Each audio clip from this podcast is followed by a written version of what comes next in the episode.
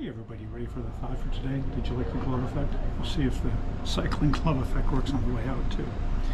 So I am reading through all 66 books again this year, and recently I read Psalm 101 verse 5, and it said, it's funny, actually where I say neighbor in this, for some reason it must have autocorrected to newborn, but it's neighbor.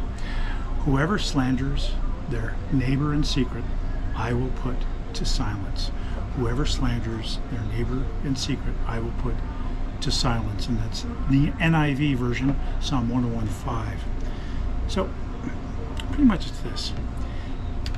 I can understand how sometimes you need to get something off your chest with somebody who's close to you to be able to share your innermost thoughts. But it's not right to do in public or behind the public. It's definitely not, you know, anonymously in public. That's not nice.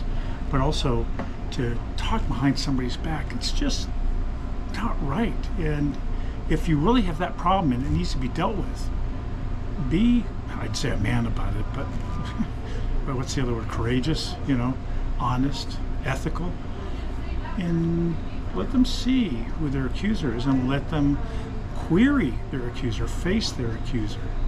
The thought for today do not slander your neighbor in private. Do not slander your neighbor in private. I love you. I'll see you again tomorrow.